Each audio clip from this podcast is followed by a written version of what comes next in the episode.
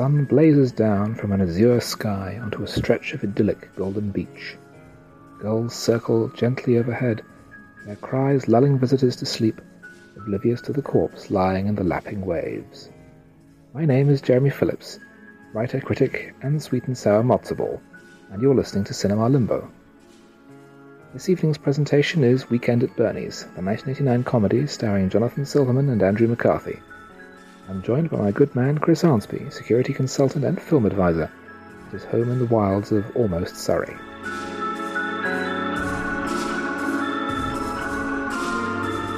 Hello Chris. Hello. It's a gorgeous day.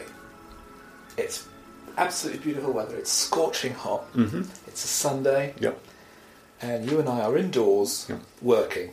Well, yes, of course. If you can call it work. And you know what that reminds me of? It reminds me of the opening scenes of Weekend at Bernie's. Yes, yeah. Have you seen Weekend at Bernie's before? No. Somehow it was one of those films that completely passed me by. But it's also one of those films that seems to have been parodied everywhere. I think most famous. There's a couple of episodes of The Simpsons, I think, that refer back to it, and certainly there's at least one episode of The Simpsons called Weekend at Bernie's. Yeah. But no, passed me by, and it's a relatively recent film as well, isn't it? It's 1989. Yeah, which is later than I thought. It's also referenced in an episode of Friends. There's an episode where the characters are having a quiz about each other to see who gets the nice apartment, and one of the questions is what does Rachel say her favourite film is? Dangerous Liaisons. What is actually Rachel's favourite film? Weekend at Bernie's. Yeah, I remember seeing this not long after it came out on video. I think my dad must have chosen it based, presumably just on the cover of the video of two men propping up a corpse. Yes. And to see that would be appropriate viewing for the whole family. What rating is it? It's a 15. It's 15. 15 now. Do you know what rating it had when it came out in America? Presumably it would have been a PG-13, I can imagine. It's not strong enough for an R. No. Because even though there is quite a bit of swearing and quite a bit of unpleasance, yes, it's always leavened by the humour. Mm. And it never gets too dark. It's very whimsical in its own way. Yes, yeah. Death is whimsical today. The movie starts on hottest day of the year, the Sunday before Labour Day in late August, and two working stiffs are heading out to the office at 10 o'clock in the morning on a Sunday, accompanied by the Song of the Summer, which was also, I think it indicates that the name of the movie was decided on quite late, because originally the title of the movie was the same as the title of the song, which was Hot and Cold. Okay. Because the hot weather, cold corpse. Yes, yeah. Hot and cold wouldn't have worked nearly as well, would it? No, it's too vague. Yeah. Whereas I'm kind of surprised to hear that Weekend at Bernie's wasn't always the title, because it's one of those ideas that you can imagine just dropped fully formed into somebody's mind, and it's an irresistible idea for a film as well, really, isn't it? I was watching it, I got about halfway through it, and I suddenly went, oh, it's the kipper and the corpse. And I don't necessarily mean that in a derogatory way. It's just in the way that there were certain ideas that I think just kind of stew. In the same way that if you look on Twitter after something's happened and you realise that 80,000 people are all making exactly the same joke, I think, yeah, it's the kipper and the corpse, but I think that's just a coincidence. I don't think there's any... I'd never accuse the makers of plagiarism, but... No, it doesn't feel that much like an American movie. I think the irreverent tone and the farcical nature of it feels much more European than American. Yeah. And I think that's why it's somewhat looked down on, certainly in America, as being a kind of lowbrow humour. Yeah. Because it doesn't quite chime in with what's acceptable comedy, whereas it feels more like a French farce or a British... Or maybe comedy, like as you said, like Fawlty Towers. Yeah, and maybe it's the fact that everybody grew up with Fawlty Towers and the Kid from the Corpse kind of takes the sting off it. I suppose I can see that it could have been regarded as quite a shocking film at the time, because one of the lead characters is dead. Yeah. And frankly, his corpse is not given the treatment that you hope it would receive after somebody was dead. Maybe it did seem slightly shocking and slightly taboo at the time. And that's why I was wondering about the rating, to be honest. I wondered whether it maybe got a boosted rating just because people thought this sort of thing wasn't really on. But I think that the fact that it has such a light and breezy summery tone... Oh, yeah, yeah. I mean, it's... I make no apology. For me, it's very much comfort viewing. The last time I had to move house, about 4 years ago, was a real horrible ordeal. Right. I had to find somewhere to move to at very short notice because my landlord was a moron who was throwing me out of his house for no good reason. Yes. And nothing I'd done, by the way, listener. It was just before the Olympics and he wanted to turn it into bedsits. Yeah. And again, because of that, it was very hard to find anywhere to move to. It was very stressful. I almost had a breakdown. It was really, really horrific. I finally found somewhere, organised it, moved in.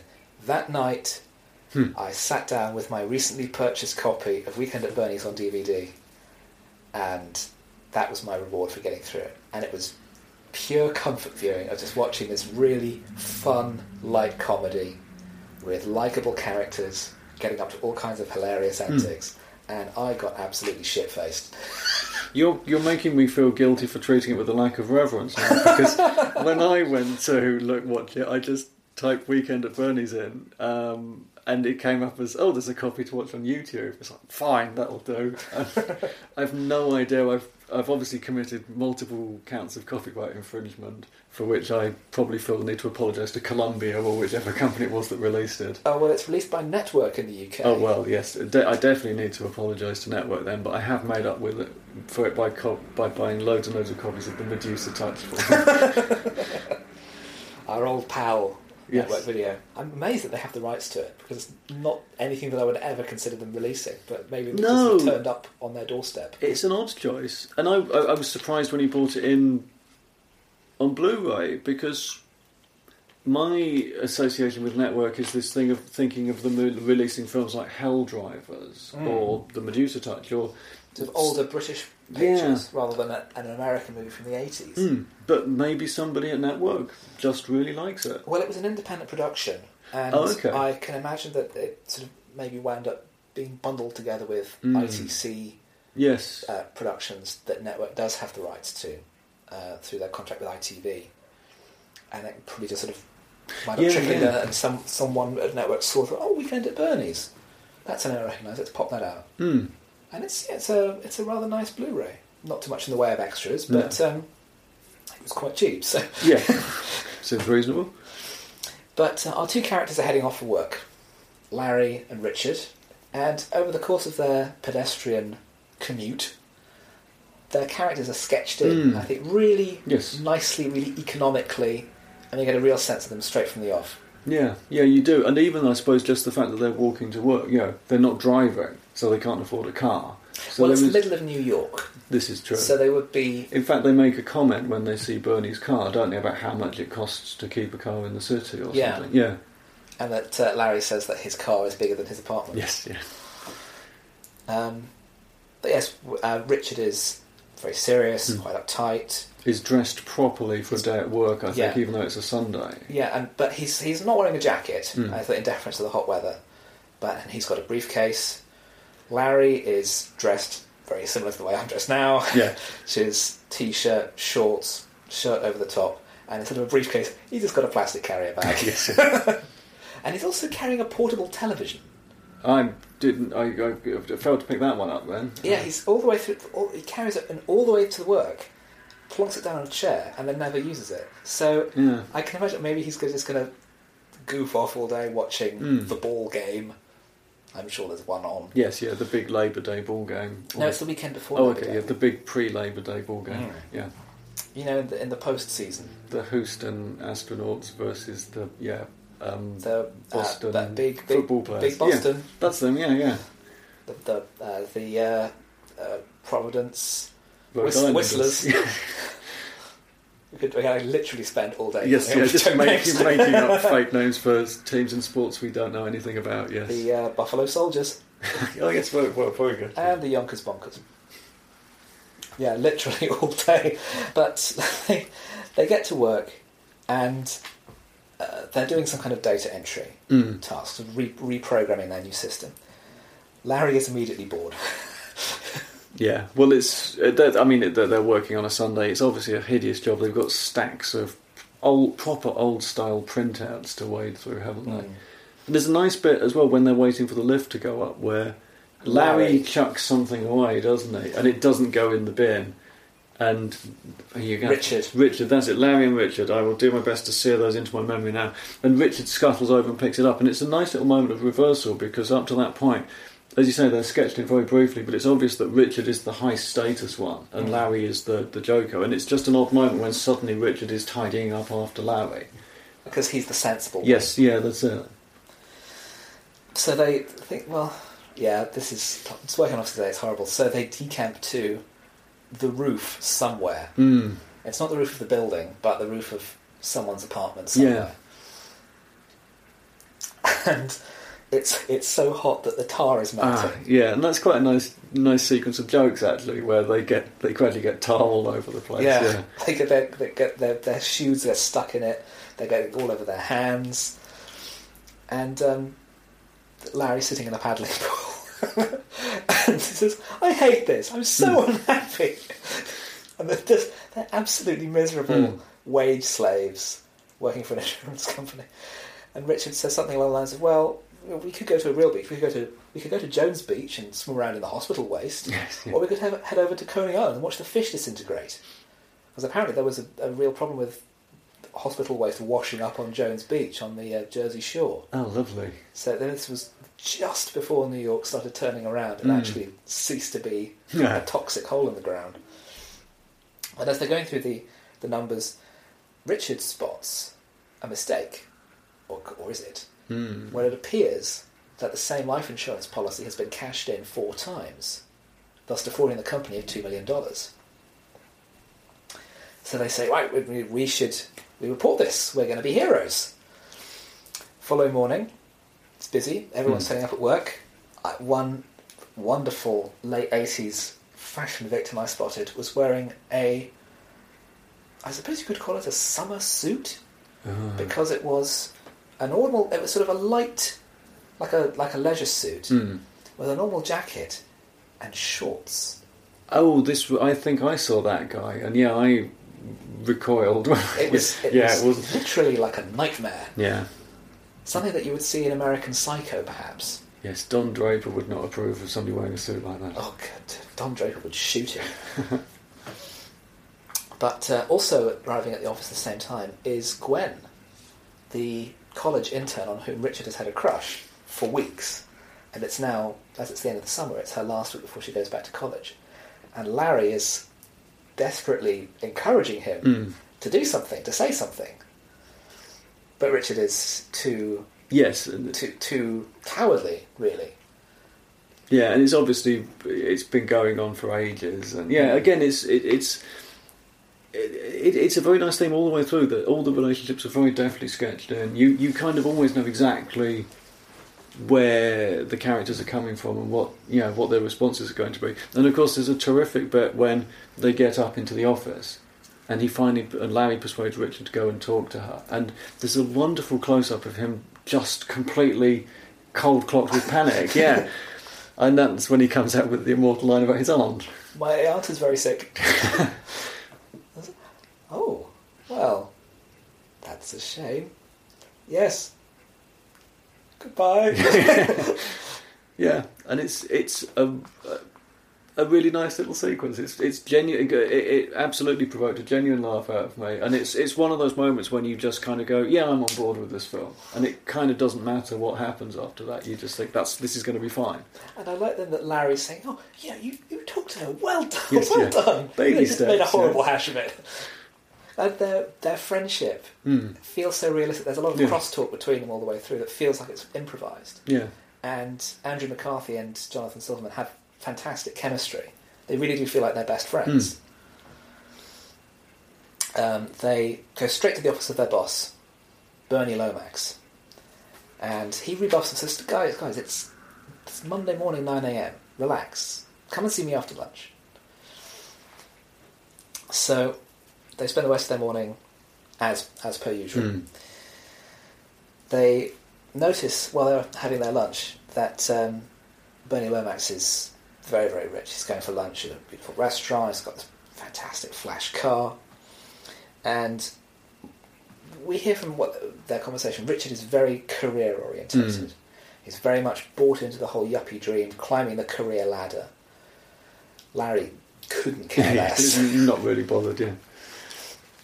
But they have another encounter with Gwen. Yes, sorry, yeah, I was just trying... It's been nearly 2 days since I've watched this film. And Larry goes back to their desk, and he's joined a few moments later by Richard. And they've got a date. That's it. Actually, that's quite a nice... There's a point... When does he meet...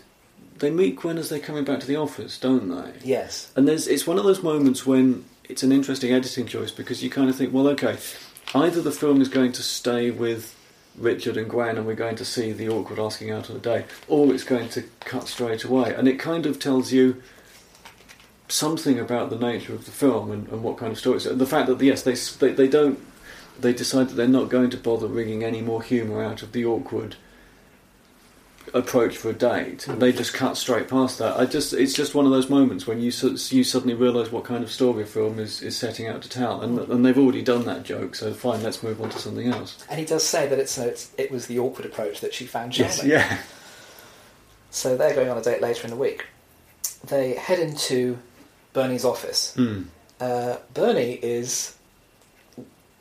Already, he's on the phone arguing with someone about the colour of his Maserati. Mm. They introduce themselves. He walks straight past them and into his bathroom. Yeah. And when he comes out again, he's twitching and fiddling with his nose. He's a lot more cheerful. He's really perked up, hasn't he? Yeah, he's got a lot more energy. Yeah. He's got a new sparkle in his eye, spring in his step. But it's a good... Again, it's the whole sequence when... He's on the phone and they're in the office and he's ignoring them. It's, again, a nice little illustration of everybody's character, that he's one of those office bullies, for want of a better phrase. You know, he knows he has the power to make them wait around for him, so he's going to do it. And I think he points at a couple of chairs and makes them sit down. And then when he comes back into the office, he then goes and sits at a different table and forces them to come to him again. So they explain what they believe they found.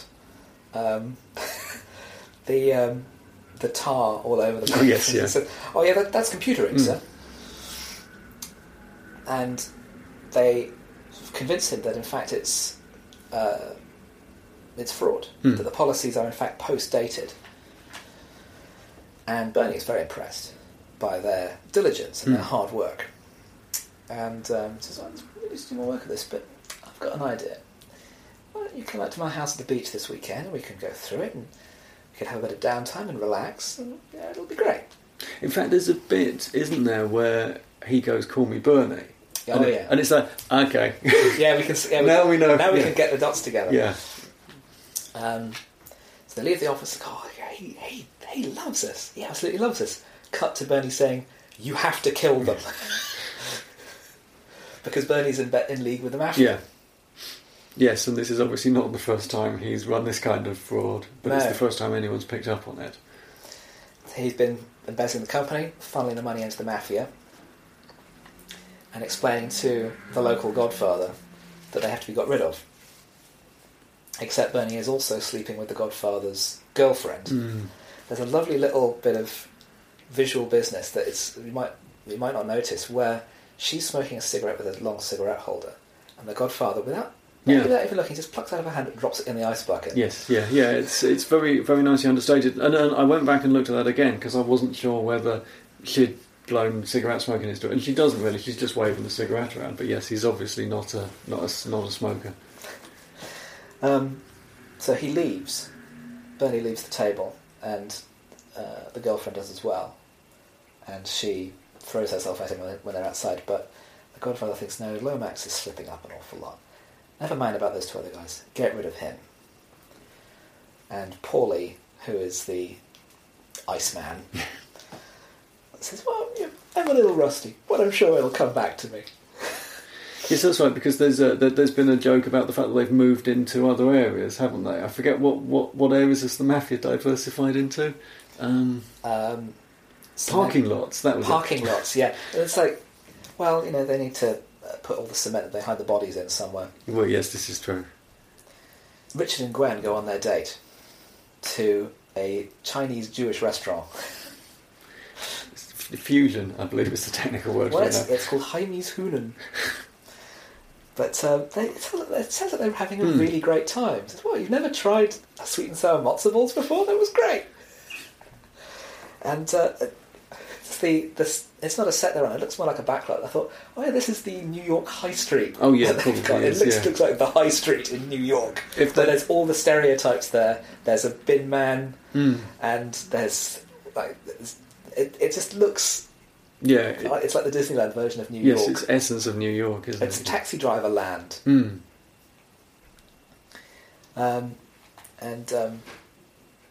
is sort of. It's going well enough for them to sort of go back to someone's place, but Gwen's flat is full of all her girlfriends, and Richard says, "Oh, yeah, well, we could go back to mine then." As has been established earlier, Richard lives with his parents because he's trying to be sensible with his money. He was offered Larry's apartment. Larry's apartment is apparently hot, dark, filled with cockroaches. Yes. He reassures him, "Oh no, they disappear as soon as you turn the lights on." So they go back to Richard's parents' flat, which Richard says is his own, and then that spirals into an avalanche of lies. Yes, I think he says his parents are dead. I forget how he says they died. They died in a plane crash when the plane crashed on a train. That was it, yes, yeah. Because although I always said that train travel was so much safer than air travel. Yeah, but a plane crashed on the train. And they're just about to get closer when a dumpy old man in his underpants comes in and helps himself to something from the fridge. And says, oh, that's my butler. So, I lay out my suit for him. I'll lay you out in a minute. Oh, sorry, young lady. Yeah. And he's very polite and excuses himself. And Gwen realises that this is a pack of lies and leaves. Yes, is less than impressed. And that was her last day at work, wasn't it? So they're never going to see each other again. Well, the following day is a work day. Well, I assume the following day is Friday. Yes, yeah. But we don't see them going to work. No. So we can assume that was it. That was his last chance. But actually, there's a cameo there because Richard's dad is played by the director Ted Kotcheff. Oh, okay. Who's had the most bizarre, eclectic career one can imagine. What other stuff has he done? First Blood, the original Rambo movie. Okay. To which there are multiple references. Yes, yeah.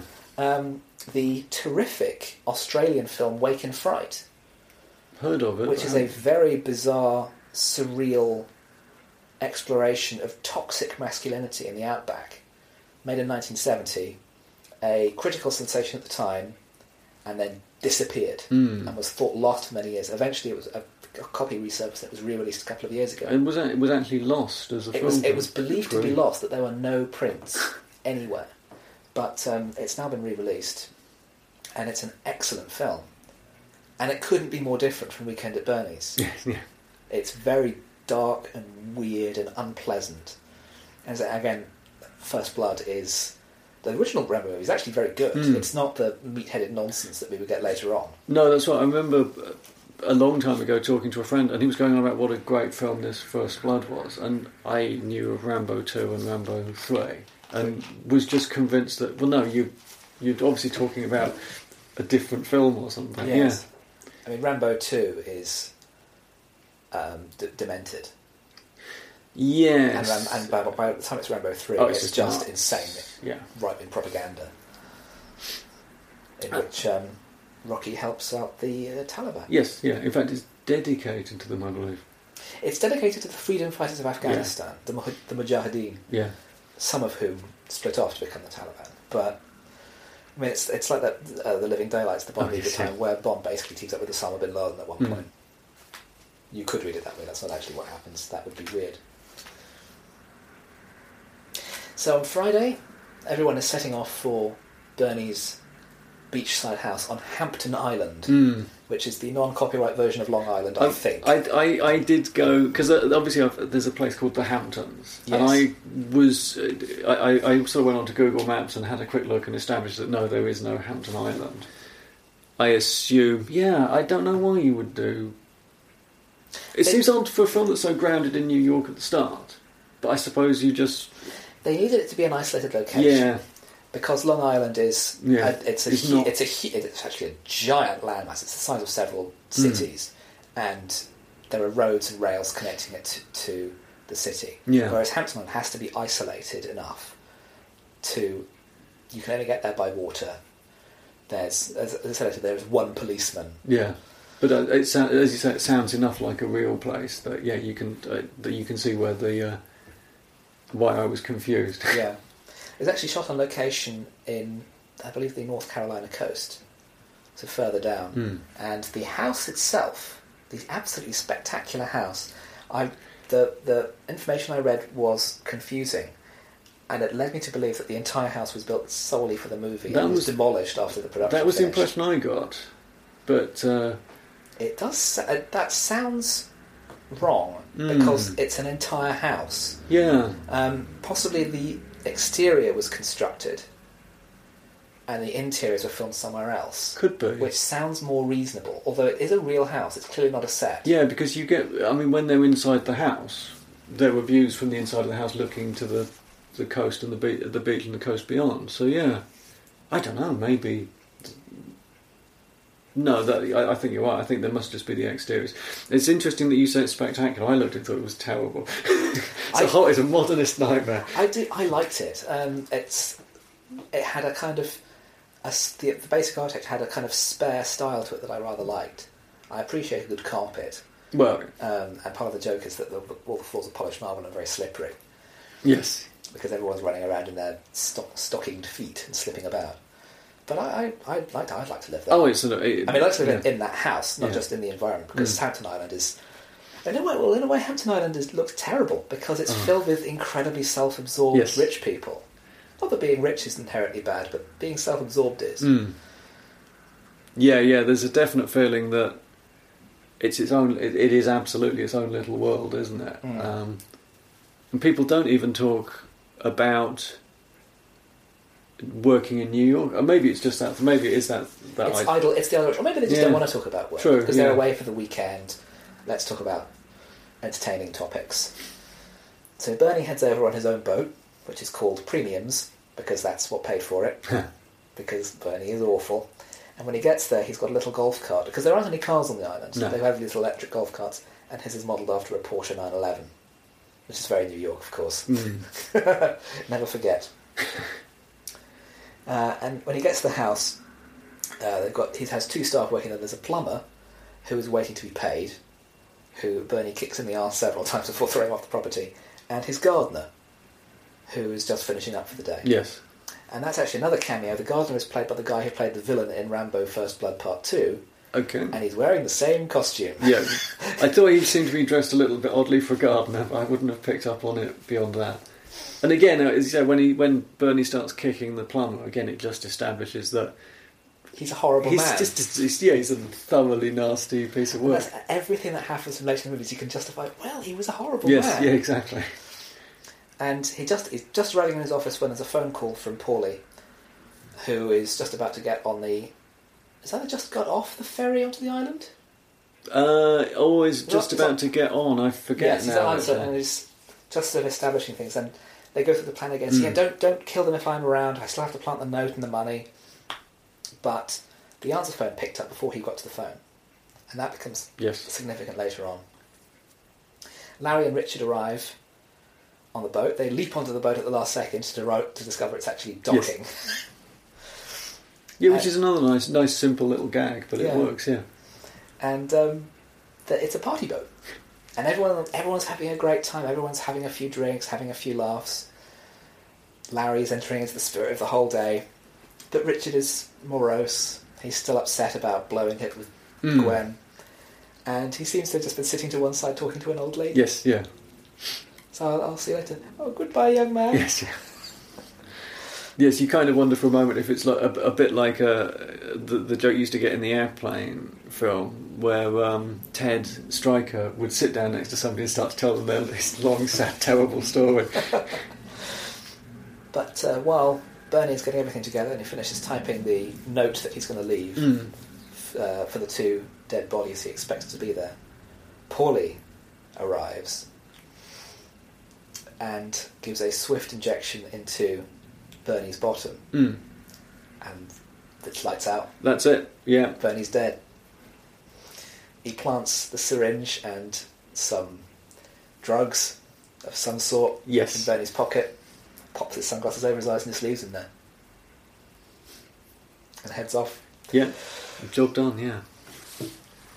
Meanwhile, actually, he passes Larry and Richard as they're coming off the road. That's right, because he disguises himself as a priest, doesn't he? And they actually make some kind. They say, "Excuse me, Monsignor," or something. Yeah. They ask him for directions because the Bernie's address is top of the dune, and that's it. And they ask him where he is, and he, bless you, my son. But they make it to the house. They have a look around, establishing the environment rather well, I think, in terms of spatially. And so, oh look at this huge piano. Look at that, it's an original Liechtenstein. It's got actual Liechtenstein painting on the wall. And again, we have the restating of Richard's philosophy of, oh, if Larry, if you applied yourself and you worked hard, then you can get this as well. And Larry replies, well, my dad worked hard all his life. You know what they gave him? More work. Yeah, yes. And then again, and in another nice little character beat, Larry just kind of starts making use of all the facilities and discovers a fridge full of champagne and just cracks one open. Yeah, he cracks it open and starts drinking out of the bottle because he's a house guest. That's their excuse. All confused. Oh, we're house guests. We're allowed. And they find Bernie. They assume first that he's asleep, having been partying all day already. Mm. So maybe they did have the day off. Yeah, I don't know how the Labour Day weekend works, to be honest. I know the Monday is the day off. Or that he's drunk, or that he's meditating. And it's just a slap him on the cheek, and then Larry slaps him on top of the head. So don't do that, it's your boss. They drag him around. Larry goes up to the kitchen to make some coffee, but Richard, realising that he's not breathing and doesn't have a pulse and that there are drugs in his pocket, figures out that he's actually dead and that he appears to have died of an overdose. And Larry is distraught. Why do these things always happen to me? Yes, yeah, that's it. He was looking forward to having a weekend and now it's been snatched away from him. Yeah, he's really looking forward to just mooching off his rich benefactor and now he can't. So and you could say that Bernie died of a victim of his own excess after all, because embezzling the money, sleeping with the Don's girlfriend, all of that conspired to kill him. So it he was killed by his own lifestyle. Yeah, yeah. They realised, we've got to call the police. No, wait, what kind of connection are they going to make? They're going to think we had something to do with it. And before they can make any kind of decision, a giant crowd of people turn up. A party just forms around. A party arrives. Yeah. But in a way, weird enough, it doesn't feel forced. I mean, it's one of those moments when the film could have broken, because if it had been mishandled, it could have felt too stupid for what's been set up as a reasonably realistic film. But somehow it feels very natural. You really do get the idea that this island is just an enormous party that goes from one house to another. And that's it. They just circulate. Mm. In an odd sort of way, it reminds me of... there's a joke in one of the Hitchhiker's books, isn't there, about a party in a house, and they attach rockets to the house, and it just flies, and this party just flies around constantly. And every time they need to replenish the buffet, they go and raid somewhere. And that's, as I say, in a weird way, that's what this ongoing party on Hampton Island reminds me of. It's taken on its own weight and existence. Mm. But that we get a few vignettes of some of the party guests, and we see how very 80s they are. Mm. Someone's written a book about the secret marriage between Sherlock Holmes and Dr. Watson, which I think works as a bit of an allusion to Larry and Richard's relationship. Someone's trying to buy Bernie's Porsche. There's a plastic surgeon there, and everyone's just very absorbed in themselves. Yes, that's it. There's a couple of fitness instructors. One of whom appears to have the voice of Arnold Schwarzenegger. Yes, yeah. Who walks past Larry and kind of grabs his shoulders. Hey, we need to pump some iron. Just for no reason at all, just because it's funny. And the other one is a surfer dude. Yes, yeah. But it's that whole all the stereotypes, all the archetypes of that time. Everyone is so looking inwards into themselves, and it's all about the self-indulgence. Yeah, and what they can get for themselves. So the plastic surgeon is talking to a woman and is basically listing all the procedures she can have done. Yeah. And no one is taking any notice of the fact that in the middle of the party, sitting on a sofa, is a corpse. Mm. Now, the movie does skate over a few physiological details about what happens when bodies die, because otherwise the script wouldn't work. Yeah. It's a warm weekend. Maybe it takes longer for rigor mortis to set in. Well, I was going to say, if it's a warm weekend... Oh, yeah, that's... Maybe we've established that Bernie's not very nice, but he's rich enough that nobody can tell him about the benefits of deodorant. Maybe he stank of shit while he was alive. Yeah, quite possibly. Yeah. A bit of satire from me there. Take that, Thatcher. Just the businessman in his suit and tie. But yeah, I mean, again, and it's very nicely... But what kind of wrong-footed me about this film was... I'm not sure subtle is quite the right word, but it's a film in which one of the three stars is a corpse, and yet it's all kind of quite underplayed. That, as you say, nobody picks up on the fact that this guy is dead. It doesn't really go anywhere where you might think they might go for more obvious gross-out humour or something either. No, there is one gross-out sequence a little bit later where the girlfriend turns up, but aside from that, it's much more just slapstick, and it's more the indignities rather than horrors. Absolutely. And is it, I can't remember if it's a deleted scene in Clark's or whether it's actually filmed, where the guy's girlfriend turns up at one point and goes into the, but they've got a corpse again in the bathroom for reasons that escape me. It's been years since I've seen Clark's. There's a dead body in the toilet. Yeah. Does his girlfriend go in and commit an indecorous act on it? Or, yes. Oh, it is. That's actually in the... I couldn't remember if that was in the film or in a deleted scene. But and that's... I'm just kind of surprised is not the wrong word, but maybe if Weekend at Bernie's had been made a few years later, it might have edged more in that direction. I can imagine it being done in a slightly more edgy, indie way. I mean, they're aiming for a more mainstream comedy aimed at a more adult audience. Mm. But I could see it being done in a kind of slightly darker, maybe more satirical tone. I mean, I think we've already said there are elements of satire in it already, but they're kind of pointed at and mined for relatively easy laughs, rather than letting it destabilise the movie, because there's so much slapstick and knockabout humour as well as that, and verbal humour.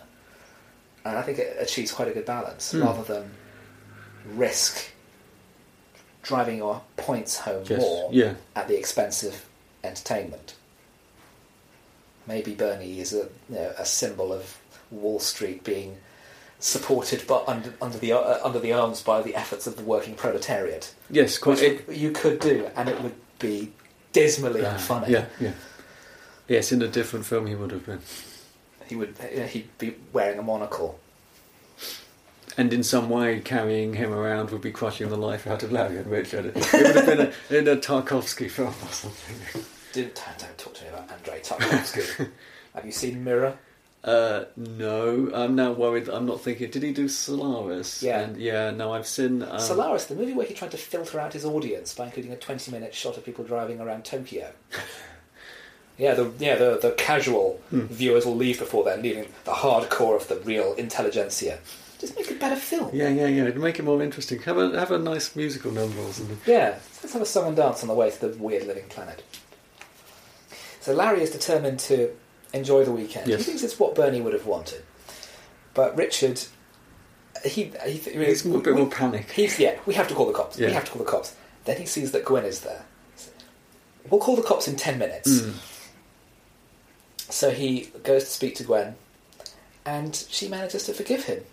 Yes. For lying, on the grounds that it was pretty funny when his dad came out in his underpants.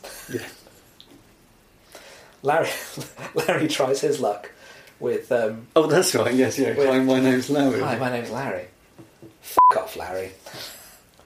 Yeah, and that's about as edgy as the film gets, really, isn't it? It's the occasional swear word. If you're only going to use one...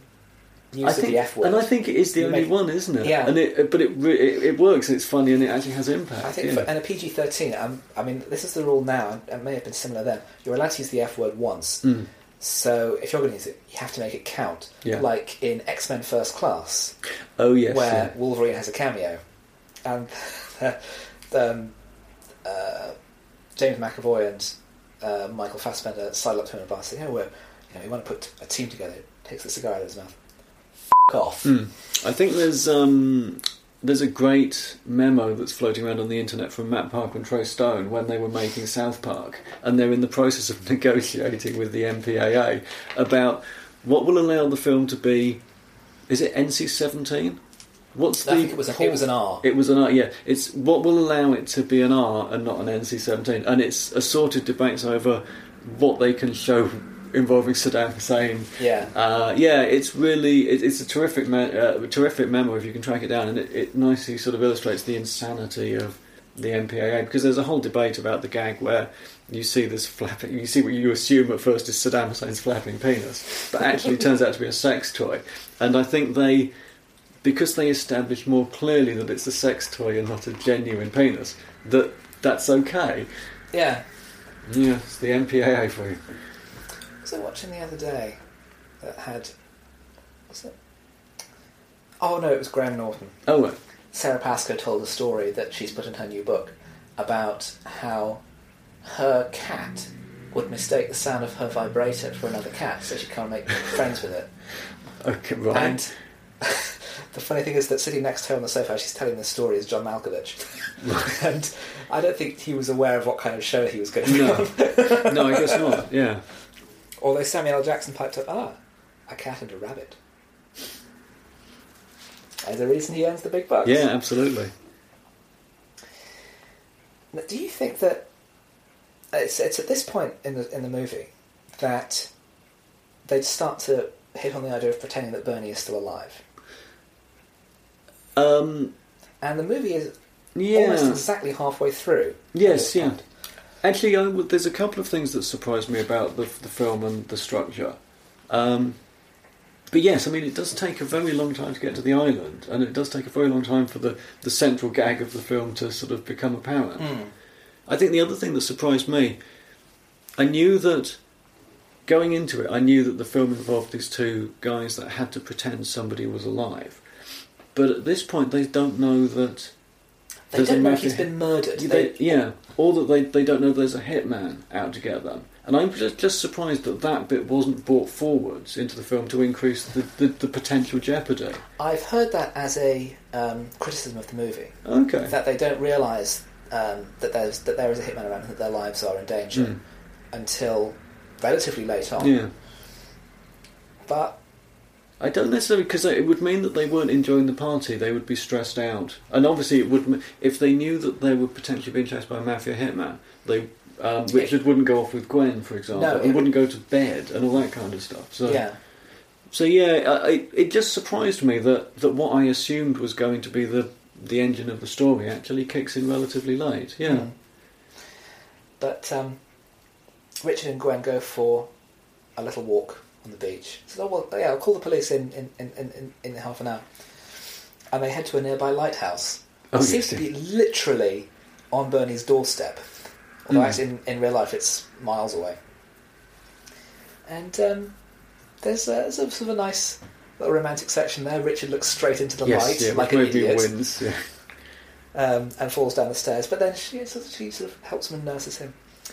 And they lie down on the beach, having a little time, they're kissing, and then at that point, Bernie's corpse gently washes up next to them. I don't think we've mentioned that they take him out. Well, why do they take him outside? Is it because they're worried that somebody's more likely to discover he's still alive if he's left inside? And they wind up accidentally tipping him over the side of the house. Mm. And the tide comes in. The tide comes in a very long way. I think that's a bit of plot convenience there, and takes him a little way out, and then gently washes him up.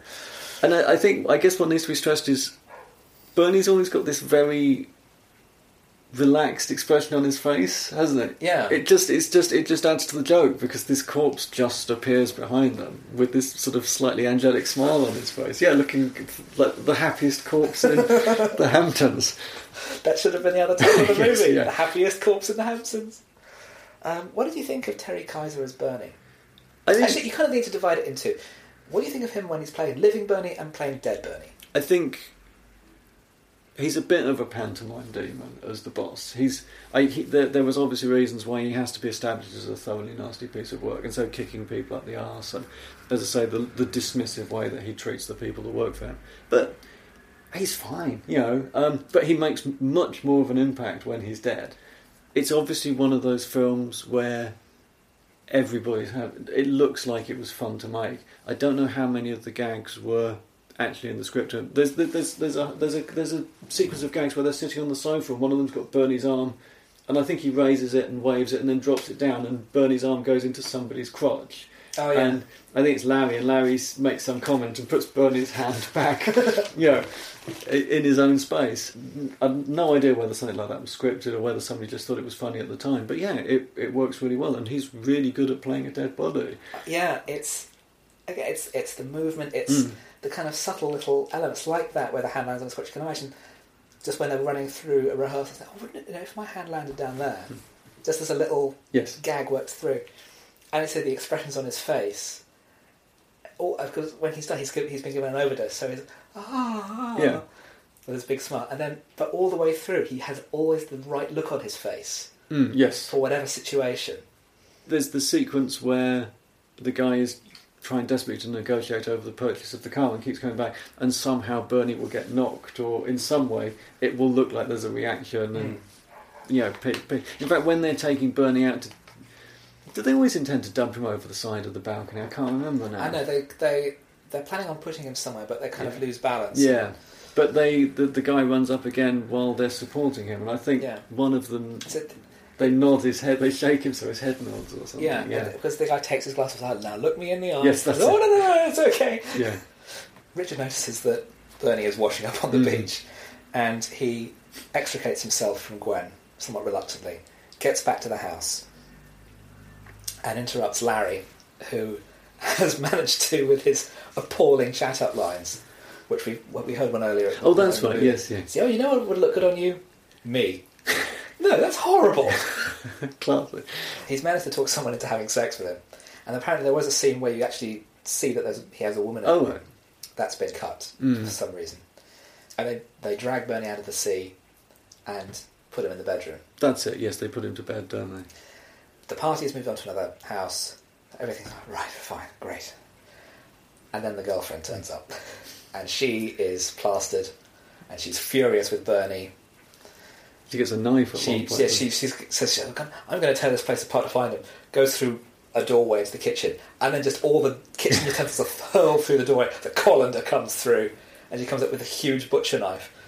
And Larry Richard recoils. Oh, we better not argue. Well, where is he? He's in the bedroom.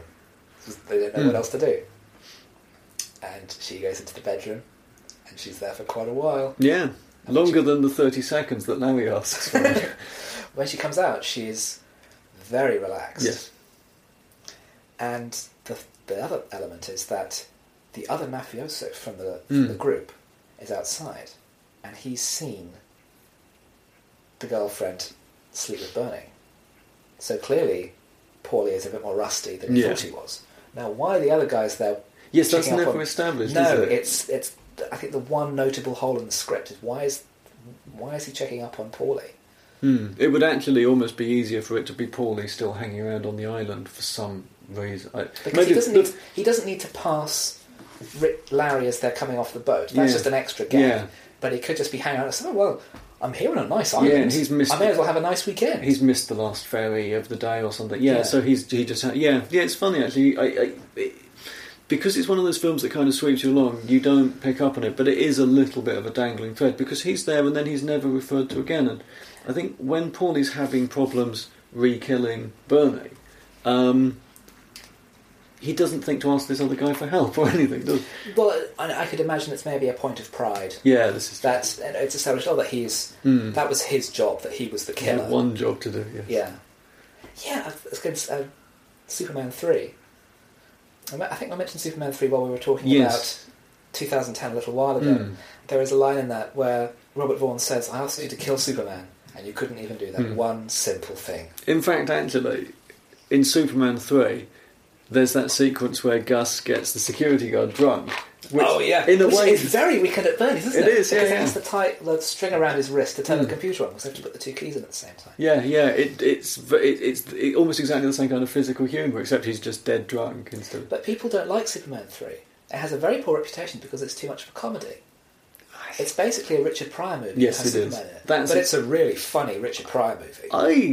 I like Superman 3. I think it's a cracking little film. It's one of the few... I know we shouldn't be talking about Superman 3 right now, but it's one of the few films where you really get to see Superman being Superman. You have the sequence at the start with the industrial fire. He flies out to the lake, he freezes the surface of the lake, carries it up, and drops over the fire. That's classic Superman, for want of a better phrase. Yeah, I think people have more problems with later on where he turns evil and he has sex with that woman. Well, yes, there is all... because it's all a bit creepy. But even then, I really...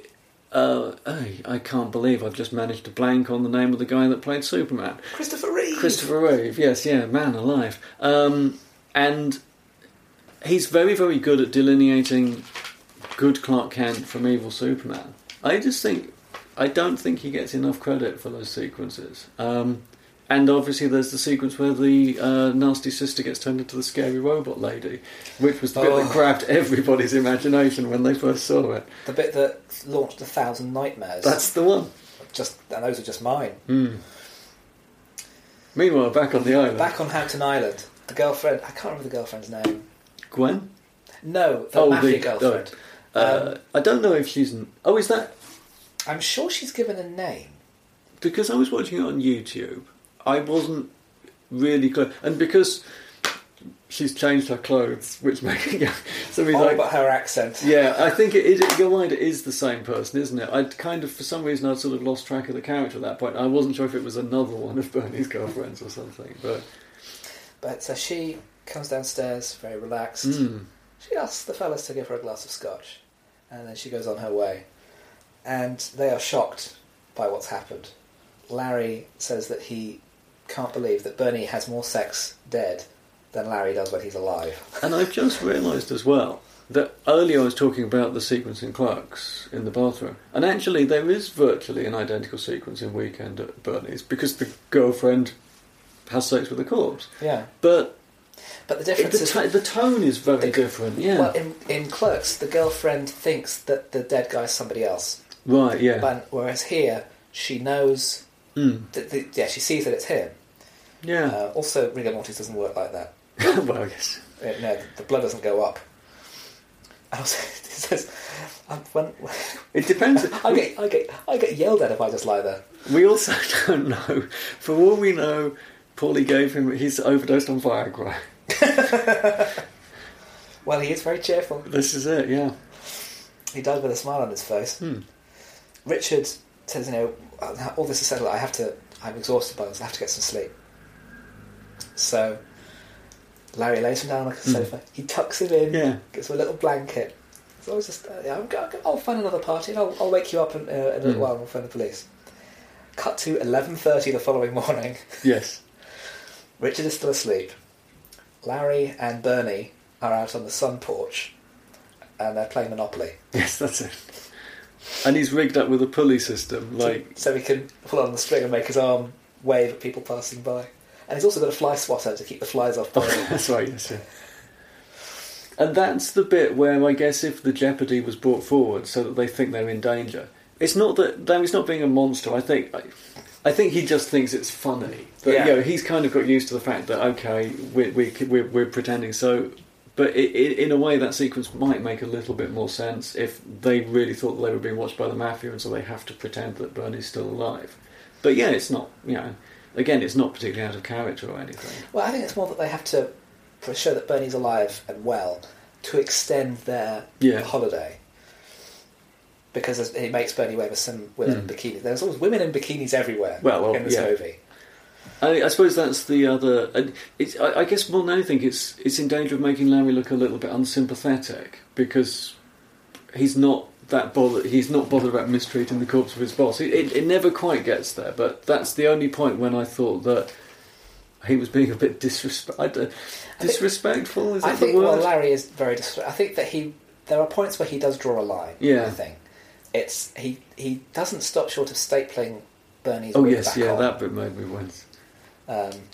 You'll be pleased to hear that with Germany notorious for its dark sense of humour, the wig stapling was the one bit that they cut. Seriously? That was over the line. Right, okay.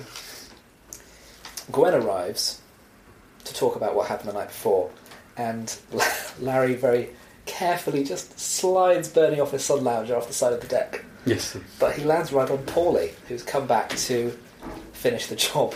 So Paulie strangles him. Yes. And again, that's a great little sequence, because the guy playing Bernie still looks dead, but it also, you can see how Paulie was left with the impression that Bernie's attacking him. He can't seem to get this guy down. Yeah. They managed to get rid of Gwen, but they find the body's gone. Mm. And while they're trying to get hold of the police, they discover the phone message, and now they figure out what's going on. That Bernie wants to kill them, and as they say, so the message, we're on the 6 o'clock ferry, and we're two schmucks, just like on the message. Yes, and they realise that they're meant to be the subject of it's a murder-suicide, isn't it? Yes. And I think it's Larry. Larry's going to have a sex change, and he's distraught about this because of he thinks it's going to besmirch his good name. Mm. And I thought, is that very slightly transphobic? I think it is. You wouldn't get that joke now, but it was acceptable in the 80s. Yeah. It's that thing that the joke is not so much. It's Larry's distress at the idea that somebody could think he might want to be a woman. It's not exactly transphobic, but I think it's just the kind of thing that would get the red line straight through it these days. Yeah. They would want to come up with another gag in its place. I mean, the alternative you could do is that they were going to run away together. Mm. It's just, what if if I was going to run away with anybody, it wouldn't be with you. Mm. What's wrong with me? I could do much better than you, and make that into a joke. Yeah, or the joke would be that if he's to be the murderer. No, it's Richard's going to be the murder victim, and Larry's going to be the suicide, isn't it? Yeah. The joke he would be, no, I wouldn't kill you. I'd kill myself rather than kill you or something. Yeah. The set decoration. Now it's a question of whether that's a real house, because if it's a real house, it looks properly lived in. Yeah, it does. It looks solid as well. I mean, it was solid enough for filming. Yeah, but it's that thing. It's the difference between a set and, as you say, a real place. I don't know. I assume that maybe the interiors were filmed somewhere else. Did you say it was filmed down in North Carolina or something? Yes. Yeah, they must have just found an incredibly nice because there are sort of areas like that on the coast there. I did notice one of the books he's got on his shelf is Chapterhouse Dune. Oh, right. I don't recognise the title, to be honest. But it's the sequel to Dune. Oh, I see what you mean. Gotcha. I thought, would Bernie read Dune? Maybe he skipped the first book. He probably thought it was a guide to beaches or something. Probably thought it was, it says how to pick up women on the beach. Yeah. But while they're on the phone, they try and call the police. So we need you to talk to the police on the island. Oh, you mean Earl? Yeah. Oh, well, he's out at the moment. Do you want to leave a message for him? Yeah, help. Yes. But they figure out that, as Bernie says on the message, don't kill them if I'm around. Mm. So all they have to do is keep Bernie around with them, and they'll be okay. They manage to track down what's happened to Bernie's body. Oh, yes, over the side. Vile kid, he's been buried by a horrible little brat of a child. They manage to drag him back to the house, and they frantically hoover him off. His wig comes off, and they staple it back on. And then the child comes in and scares them again by firing a toy gun. And then does that thing that kids in comedy films always do, acts inappropriate, says something mildly inappropriate. Or, why don't you kiss this? That's it, yeah. But there's a subtle reference there to their backgrounds, Larry and Richard's backgrounds, because Larry tries saying the Hail Mary, but can only remember the first bit. Yeah. And the inference is that he is an Irish Catholic type, whereas Richard is more New York Jewish. Yeah, which would make sense with him going to the Chinese Jewish fusion place, yeah. Although their last names are Wilson and Parker. In fact, Richard shares his name with the lion from Life of Pi. This gives another variation to that movie, which I haven't bothered seeing because I like real films. Yes, they decide that the way to escape the island is on the ferry. Exactly what their plan is to get away is vague, but they just need to get off the island and get to safety. They take his body with them, so they head for the ferry in Bernie's Porsche golf cart.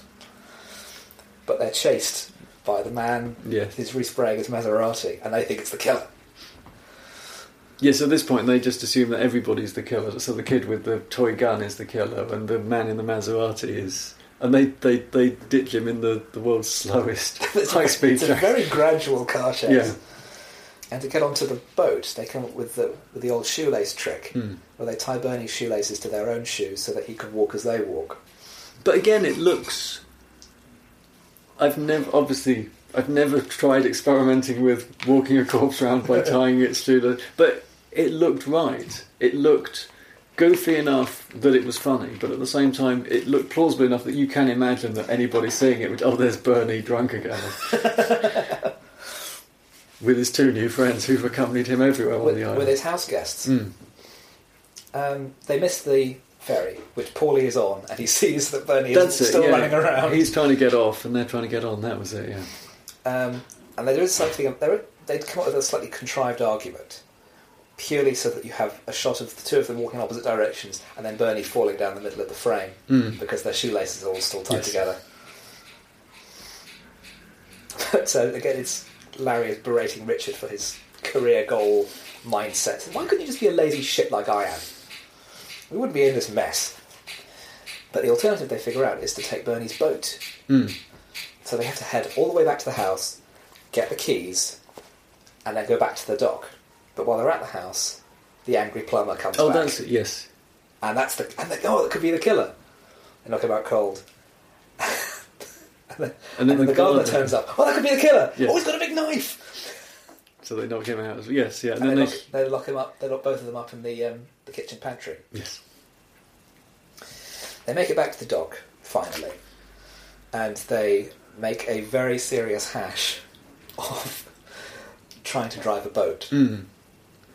There was a point somewhere around here, it was one of the few points when I thought the film started to try my patience a bit, where it's in the... Because they're just driving the boat badly, it kind of doesn't feel like it relates to the setup of the... You know, it's not about them trying to pretend that the corpse is alive, it's just suddenly it's a slightly slapsticky sequence of somebody driving a boat badly. And it's fine, and it doesn't outstay its welcome. And anyway, in a minute, there's some hijinks with the body when it falls off the back of the boat. But I like that there's someone where they're skating around the harbour, and one snooty gentleman says, "That's illegal. What you're doing is illegal." Is that? I thought I recognised the voice, but I couldn't tell you.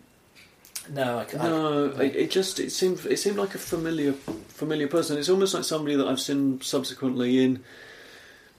I keep thinking of like Larry Sanders or something, but I couldn't really... I don't know, I think it's just a bit... I think it's just a bit player. Yeah. And I think it's that slightly...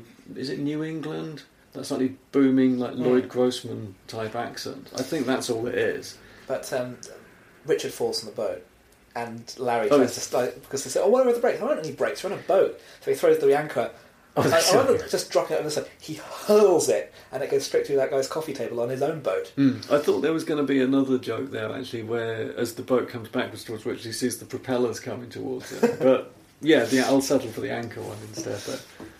But they finally set off. Bernie is tied to the back seat. But they hit a few bumps.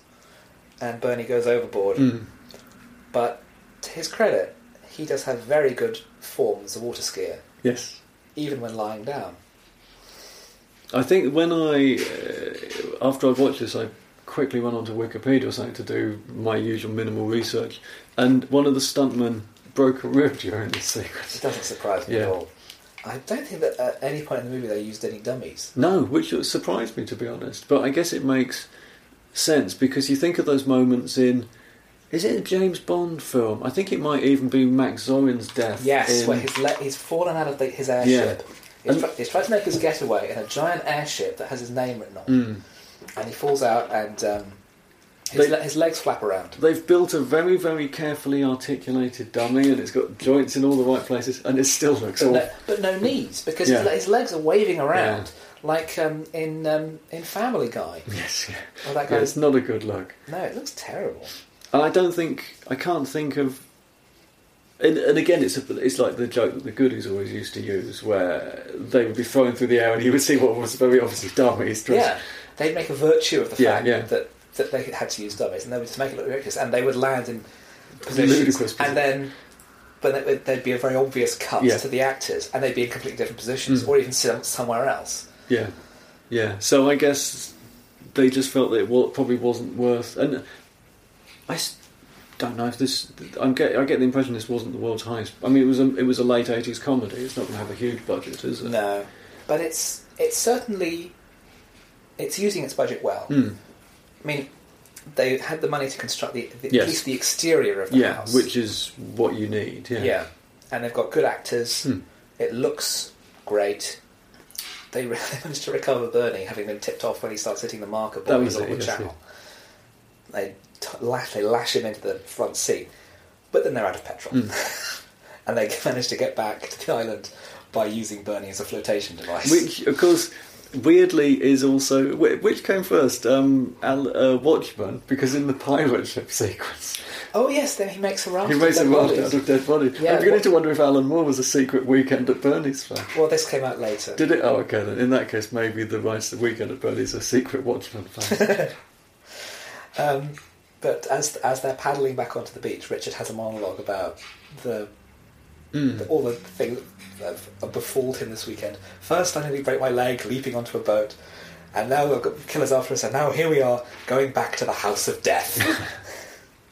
They finally call the cops, and Gwen arrives, having seen the three of them arrive back at the house, and Richard is still trying to explain it away, and Larry says, look, it's Bernie. Just bring out his body. Look, he's dead, okay? That's what's happened. And Gwen is horrified, but then Paulie bursts in. Yes. Now going berserk. He shoots Bernie 6 times in the chest. That's amazing. But he bursts in, and the way Bernie's positioned on the stairs, he's just looking at Paulie quizzically. Again, it's the thing about he's always got the perfect expression on his face. Yeah. And so he unloads his gun into Bernie, sees the 3 people watching him, and they think, "Oh, I didn't see anything. I was looking at my watch." Oh, yeah, Larry closes his eyes and waves his hands around. I'm blind. Yes. Yeah.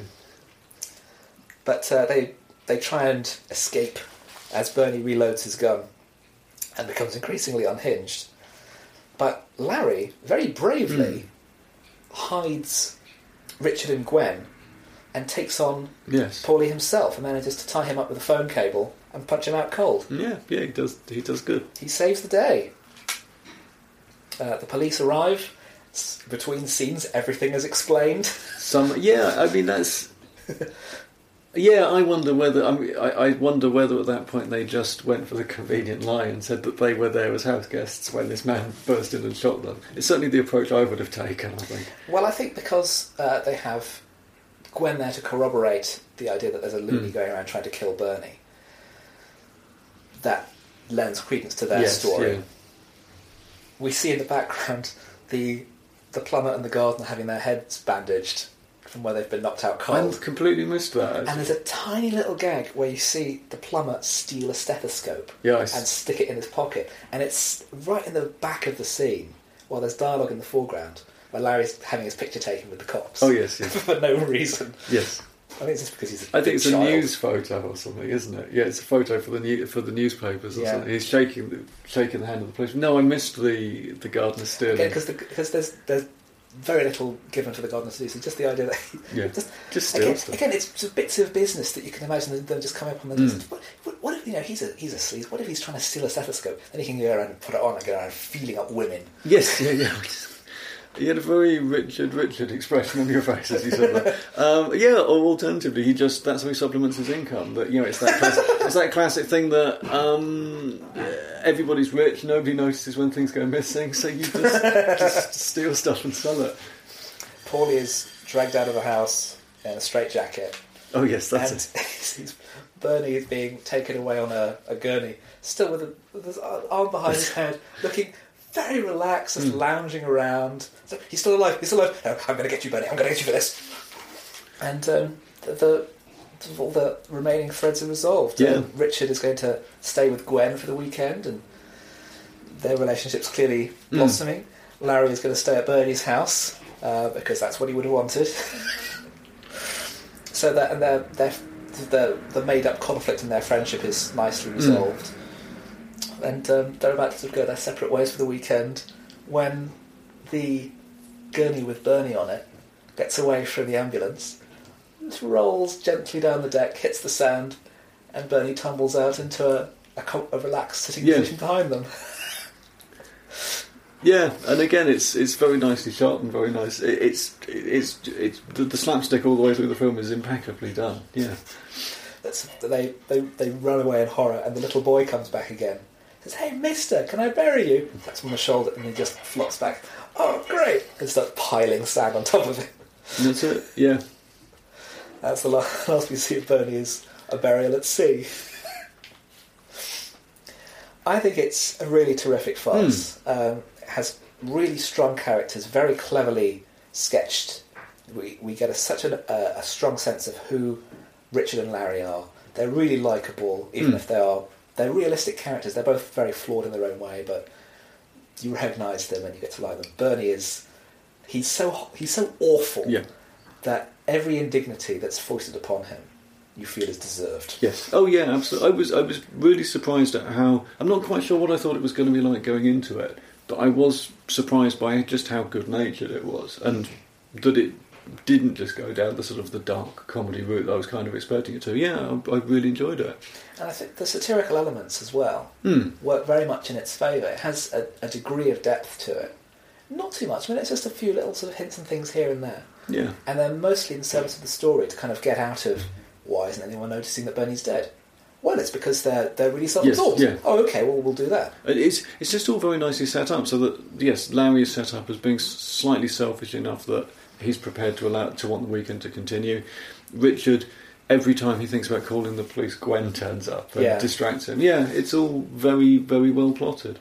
Why is this film not better regarded? I don't know. And again, looking through it on Wikipedia, it got slightly sniffy reviews at the time, I think. Again, I think it's just... the fact that it's a comedy about a dead body, it's much more European. It's French farce, it's British black comedy.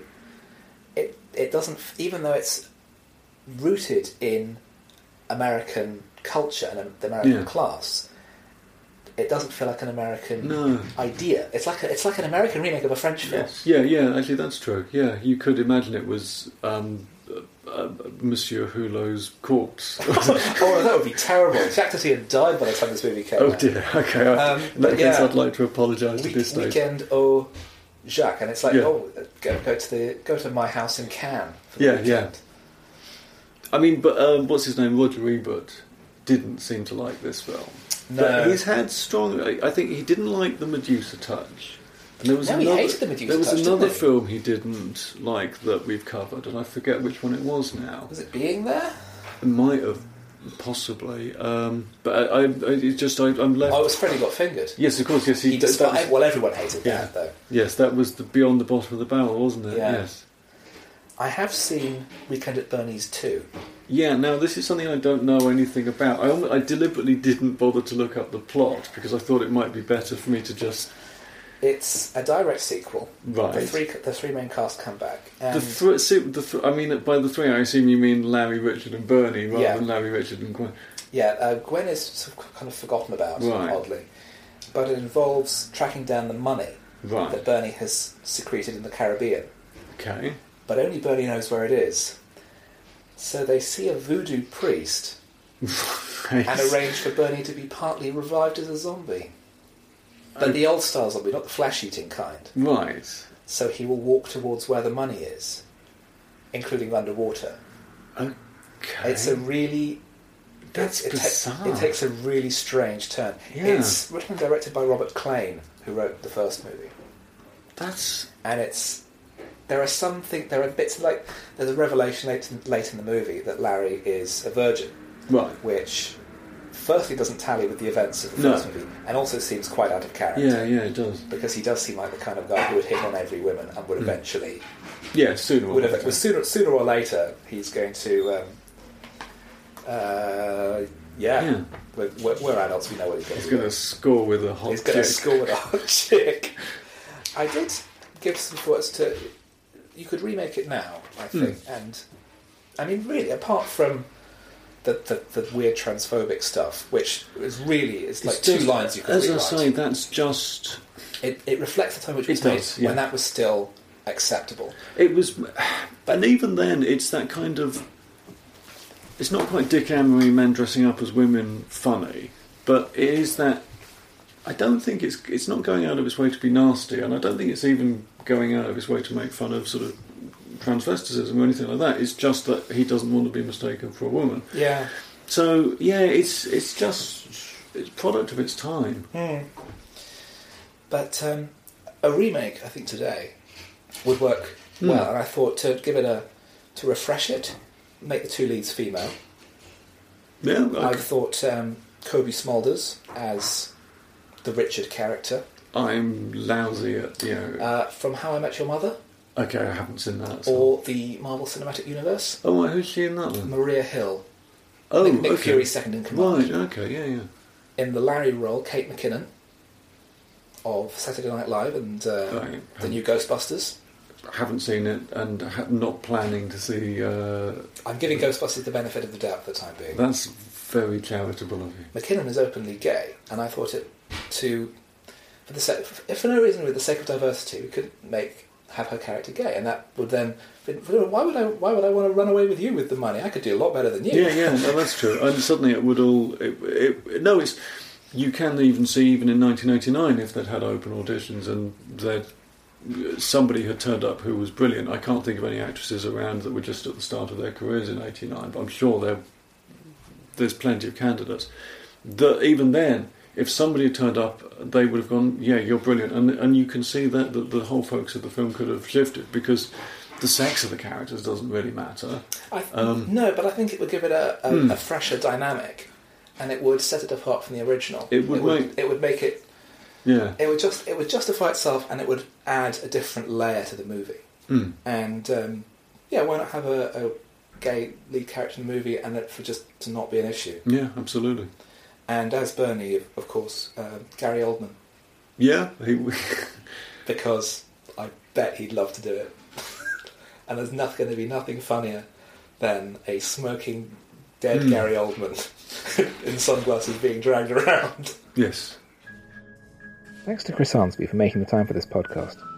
Cinema Limbo is now on iTunes with over a dozen episodes available, so please do subscribe, download and review before they come for you too. However, until next time, remember, he gets laid more dead than I do alive. Goodbye.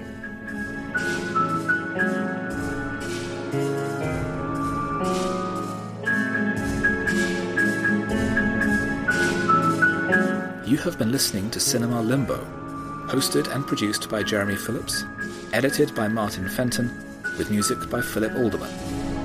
Cinema Limbo is part of the Podnose Podcast Network. Come and visit us at www.podnose.com.